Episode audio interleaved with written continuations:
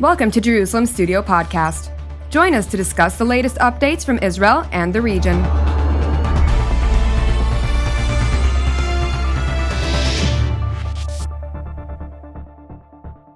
Shalom and welcome to Jerusalem Studio.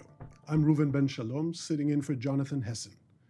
With the U.S. reducing its military presence in the Levant to a fraction compared to the massive footprint it had during, in the region during the campaigns in Iraq and against Daesh, and with Russia preoccupied with its failed war in Ukraine, it would seem unlikely that tensions between the two powers would rise here away from the European theater of operations. Yet this is what happened when Russian pilots flew too close for comfort to American planes over Syria, and American patrols came under fire by Russian affiliated groups. Is it by design or neglect? And can it escalate further into a major confrontation? To discuss it, let's turn to our panel.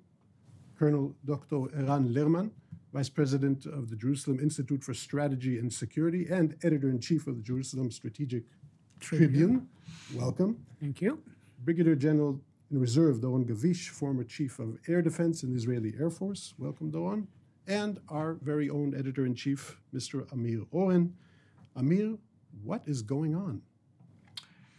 We used to uh, speak about the uh, Moscow monolith, and uh, there was this image of um, a monster, even to some eyes, of someone sitting in the Kremlin and spewing out orders, and lo and behold, the uh, very last soldier down on the totem pole is carrying them out, and the Politburo is directing everything. There is the KGB.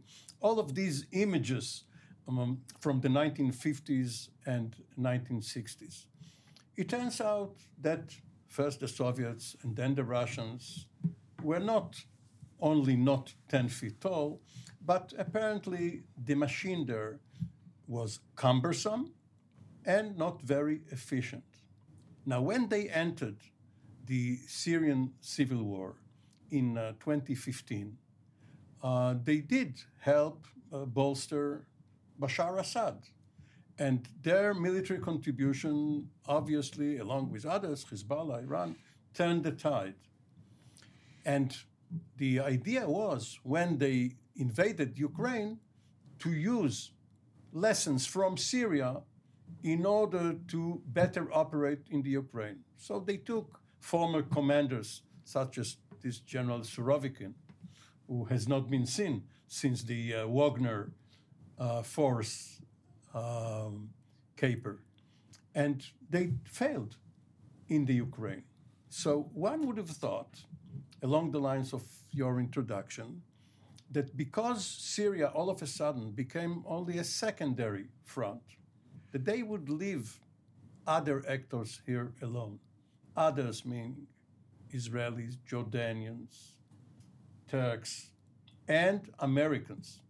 There was a time, especially when Daesh was on the rise, when the Americans and the Russians de facto divided Syria into the Euphrates uh, Valley, left and right, east and west.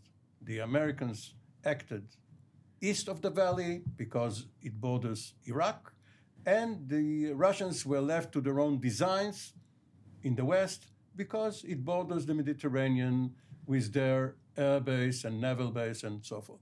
But lately, it seems that either the Soviet central authorities cannot control Russian. Russian. the Russian. Uh, when did we uh, get rid of the, uh, the Russian uh, central authorities cannot control their forces, or that they want to intimidate the Americans, much as they do the Ukrainians over the Black Sea, or the Chinese do to the Taiwanese. So apparently, only when we get hard intelligence on what has transpired within the councils of war in Moscow, namely between Putin's own ears, then we will know whether this is an incident is only an accident. Mm. First, let's talk about what's happening. So, Doron, could you talk a little about technically, operationally, what is going on? What are these clashes, these videos that we see coming out, and what is the mm. military significance of this? Well, first of all, um, you know, we didn't see so many uh, clashes between the U.S. presence and, and the Russian. Uh, we saw it on the Black Sea lately with the airplane, and there was a buzz that was done by by some um, by some Russian uh, forces. But I think that really what we are seeing here is the Russians, for their own reasons, as, as you said, are trying to to say in a way we are here. Uh, this is our territory, and uh, we are going to set the rules of what is happening in uh, Syria. And, uh, and and I think this is something that probably this is what moves. This is what is behind of what they are doing, either if it is a decision made by by Putin or, or someone else. So so I think this is something that um, uh, they saw. I think also they they they are very concerned uh, of the what the Americans are doing in, in Syria. We we don't talk about it too much, but uh, and uh, it, it is not on the media as much as um, um, I would say other things are being shown in the media. The U.S. forces are very active in Syria. They are there. And uh, we could say also that they even escalated the, the amount of, uh, of being in, in this area, of doing all kind of uh, different acts. So I think that this is also, it is a tactic reaction to what is happening within Syria, but is, it is also a strategic um, a signal from, from Russia. Okay, before Dr. Lerman, I just want to, as far as uh, setting the, the, the record straight first, we have about 900 personnel Americans mm-hmm. in Syria, mostly working with Kurdish elements. Yeah. Uh, and the so-called Syrian Democratic Forces, which yeah. are by, by, and large Kurdish with some other. But they are, and, but, and but they are also very active uh, with the with their air force. They are there. They are absolutely. striking. And, and, I, and, and I, in the south, next to the Jordanian in border. Exactly. And yes, but, and monitoring but the Jordanian the, border. As far as the clashes I was referring to, I think in recent days we do see that the Russians are stepping up these incidents of flying by the Reapers, uh, shooting flares, or what the Americans called unsafe flying. Yeah. And that, uh, Dr. Lerman, how do you see these uh, First provocations? Of all, let, us let's, let's remind ourselves, there's nothing new about this. Uh, there have been uh, clashes, or, or, let's say uh, um, near clashes, before American patrols and Russian patrols in, in areas where uh, the Syrian Democratic Forces and the regime forces dispute control, uh, have, have driven very close to each other uh, even before the Ukrainian war began. And, and this is now again coming into focus. Some time ago, the Americans actually struck and destroyed a Wagner force contingent. Um, numbers of casualties vary according to reports, but it was in the high dozens at least. So, and so there were actually Russian casualties killed, uh, Russian mercenaries, not government, but we all know that Prigozhin was not, until recently, not divorced from the, the Russian government, um, killed by Americans. So there's, there's nothing new about tensions in Syria. We have also to bear in mind that within the last few months, the mechanism of consultations uh, between Russia, Iran, and Turkey about the future of Syria has fallen apart and has been discontinued by its hosts in, Kaz- uh, in the Astana process. The Astana process. The Kazakhs, the, Kaz- the Kazakhs have decided that this is no longer uh, in their interest. They have taken a remarkably uh, critical position towards uh, Putin. And so the Russians are perhaps in need of asserting this one single international gain that they have in the, in, in, in the global arena where else are they influential uh, other than in Syria? It's, it's the one, uh, let's say, uh, example of how, how they came in and saved the Assad regime while the Americans abandoned Mubarak to his fate and so on. But that's the one singular uh, asset beyond their own borders. And so it's, they are demonstrating that despite the, the war, and given that the uh, Ukrainian counteroffensive has not gone well, so the Russians are not uh, sort of scrambling for resources to, to fend off uh, the Ukrainian attack, that they can still have the resources to, to play a major role in Syria, and that's the game as it mm-hmm. is. May unfolding. I make two remarks? Uh, the first one is that with the rise of drones, And as was mentioned here regarding several of uh, the near uh, misses, the um, uh, risk of having a pilot killed, American pilot, for instance, killed or captured um, if he has to bail out is lessened. So a drone can be, as the Iranians managed to do, can intercept, shoot it down, perhaps even retrieve it and, and uh, reverse engineer it. But it is not the same as uh, Gary Powers hmm. on May Day 1960 uh, being uh, caught by the Russians and uh, put on display as, as a spy in the sky. So, first of all, these um, clashes are serious, but not as serious as when manned uh, craft are being involved. The other point is that lines of communications are being kept. This is, by the way, not the case apparently in the American Chinese situation. Department of Defense versus their counterparts. The um, uh, US Secretary of State and Treasury Secretary have visited Beijing, but the Chinese do not let their generals meet with American generals. They, they have suspended such contacts. And uh, this is quite serious because miscalculations uh, can arise, and a deconflicting mechanism is always important. It is always, of course, important mm. diplomatically. Israel, by the way, has suffered when, following some terrorist acts by Palestinians in 1996, it stopped its contacts with the Syrians, of all people, because they did not condemn what the Palestinians did.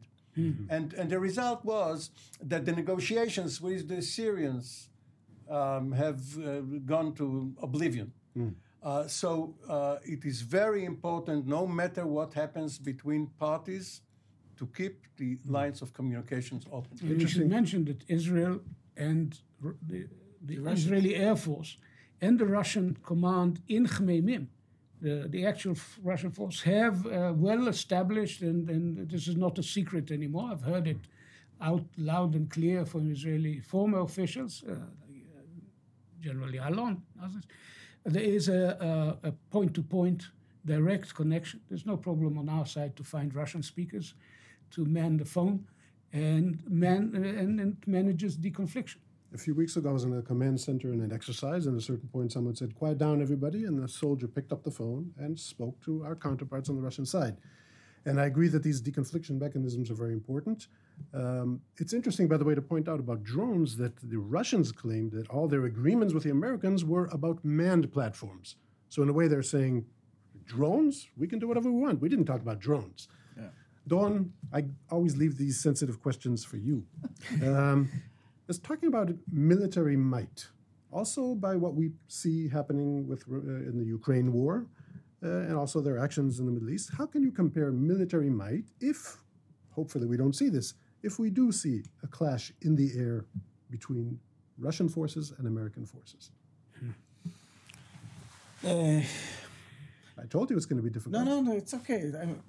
I, I fully agree with you that it, it might be much easier to, for the Russians to deal with the drones and the UAVs than to when it comes to, to a real platforms in the air. I think that there there is a there is a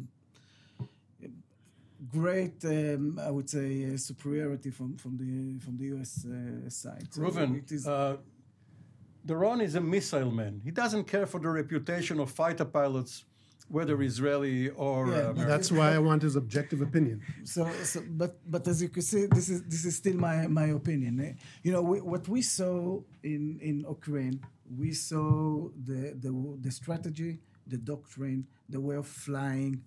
It was like we are in the 60s or the 70s. This is this is something that was for a lot of us was quite surprising. We remember that when we sat here all together, just when this thing started, we were all sure that in one month everything would be three months. uh, but but this was it, and what we see in in real is completely something different. And um, you know, one can we should say that it's a bit disappointing to see how uh, the, the, the, the, Russian military is been conducting, uh, how, uh, you know, even flight doctrines and, and so on. So I think that for them, uh, they would uh, prefer to keep themselves in the way of uh, kind of trying to deal with the drones and with the, with, with others, I would say, means, but not really Air Force to Air Force. There, there is, mm-hmm huge superiority by the US. So, although we probably agree that these are provocations and no intentions to go mm. to a mm. clash,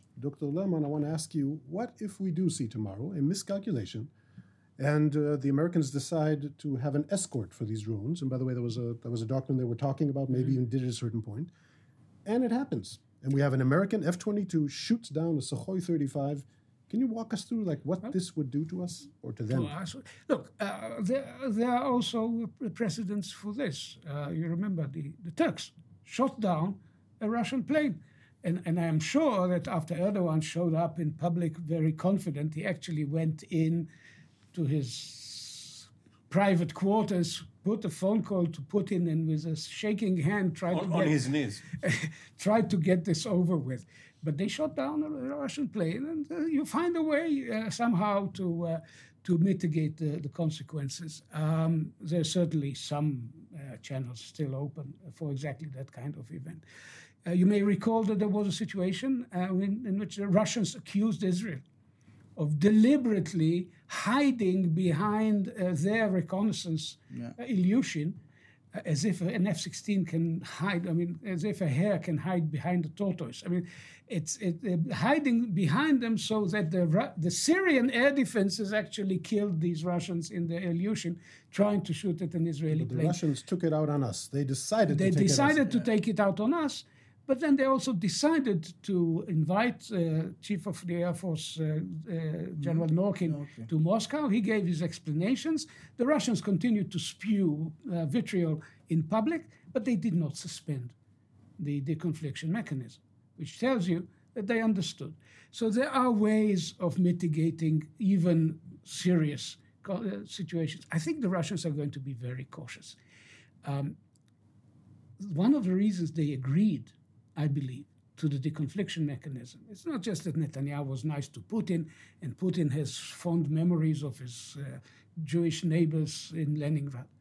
It's also because, going back to 1970, they have a very healthy respect for Israeli Air Force capabilities. Mm-hmm. And the idea of meeting us in the open skies of Syria is not uh, one that endears itself to the Russians. We, it's not doesn't endear itself to us either.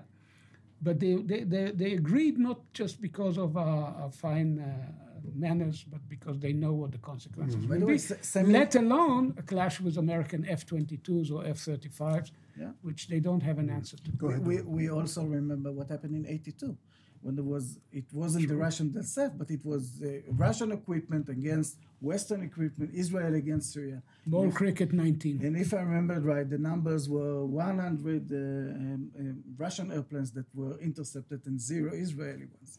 So it's and their uh, they know it. SA6 system mm-hmm. uh, obliterated. Exactly. But but um, we always uh, see those uh, exercises uh, that U.S carrier task forces conduct with destroyers and submarines and obviously planes and, and marines.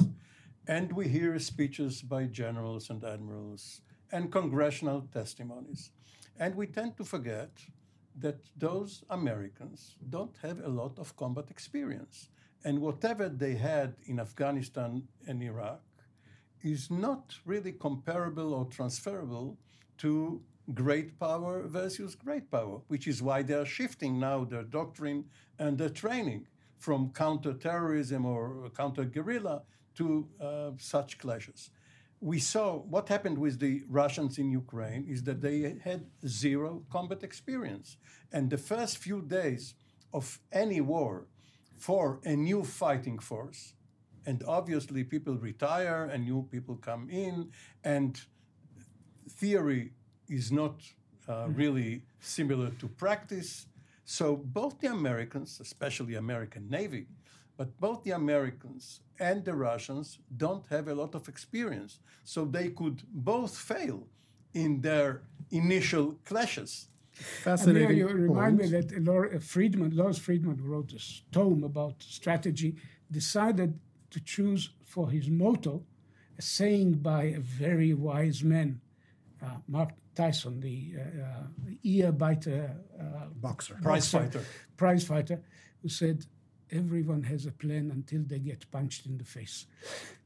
That's true. And, and then the, the doctrine that uh, the US Army, among services, adopted after the Yom Kippur War, which was novel for them after Pearl Harbor and many other incidents, was win the first fight. Mm. Don't wait until you counterattack. Mm-hmm. Usually they absorbed the first blow, then recovered with all their industrial might, with their Security Council veto and all of that. And then they proceeded to get even with the enemy. No, win the first fight. Mm. But, but Reuven, I- I also want to, to add to, to your question. You know, let's look again on interests. I'm not sure that the Russians have a real interest to open a second flank. And now they have Ukraine, and then Syria would be the second one. They, they're occupied enough in uh, in Ukraine that we saw that they are shifting means uh, from Syria to the Ukraine. So so I think it probably would stay of them trying to, you know, to, to as Eran uh, described it before, they want to show they are still there. They have their own interest. We have to remember that for the Russians, this is this is the, the, the exit to the Mediterranean. This is a huge interest that they have uh, on their staying there in in uh, in, uh, in in Russia, but in, uh, Syria. Sorry, in Syria, sorry. But they don't really. I don't think that they have uh, any interest now to, to open a, a, a second flank. That would be a real miscalculation by the Syrians if this is something. Also, it has do. a lot to do with what one may call presidential politics and packaging. A certain president, be it Putin or Biden, can use a certain incident either to warn, to sound ominous, or um, in order to get some better relationship from the other side. It depends on the character and the particular timing and circumstances around it. So one does not know. Uh, some, sometimes a crisis can become an opportunity for breaking the ice.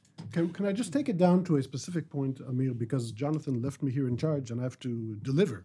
Of course. I have to understand what's happening with Daesh on the ground. The American presence here. They keep talking about Daesh is still here. We have to degrade in the American terminology, Assad forces had a major clash with Daesh uh, just recently. which is, by the way, interesting because in a way, all these forces here that are clashing on the drones are supposed to agree about the mission. But could you talk a little about what's happening with Daesh now as far as this main mission of the Americans?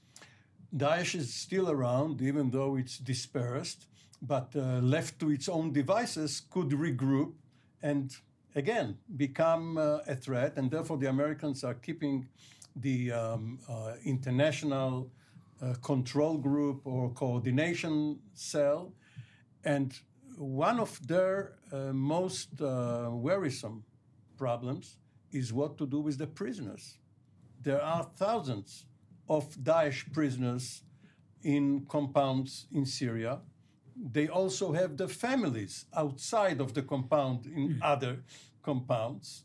They cannot be released and they cannot be taken care of.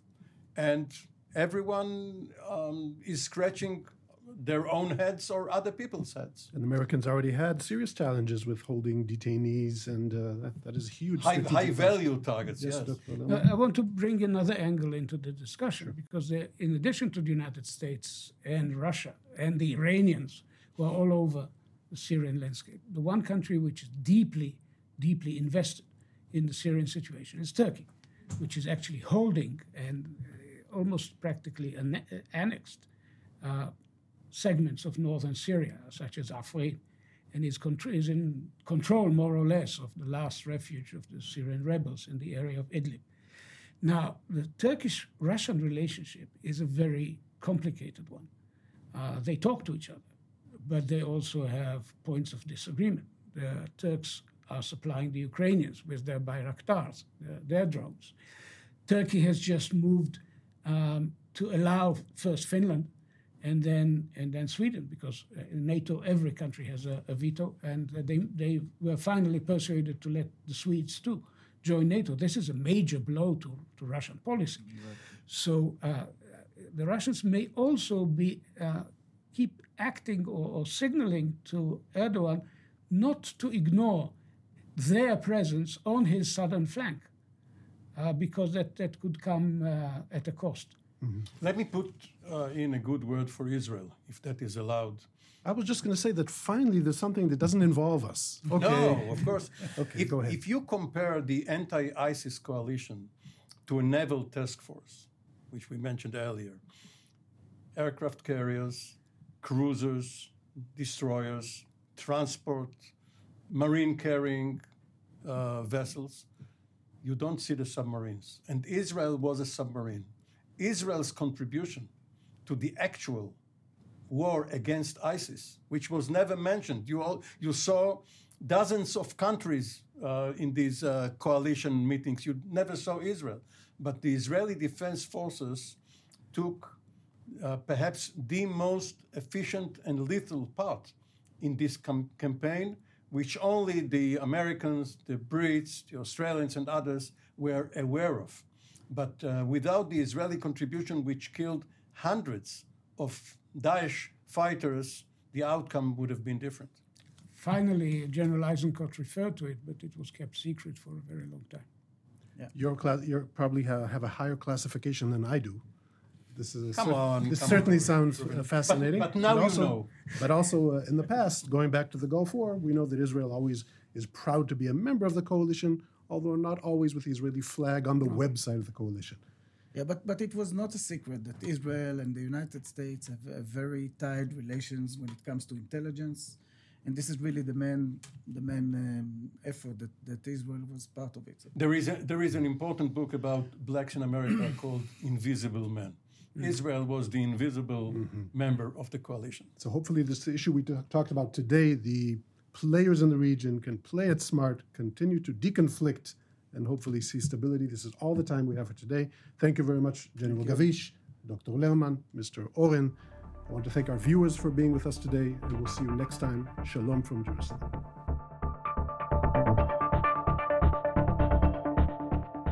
Thank you for joining us in another Jerusalem Studio podcast. For more content on Israel and its region, we invite you to visit our website at tv7israelnews.com and follow us on social media.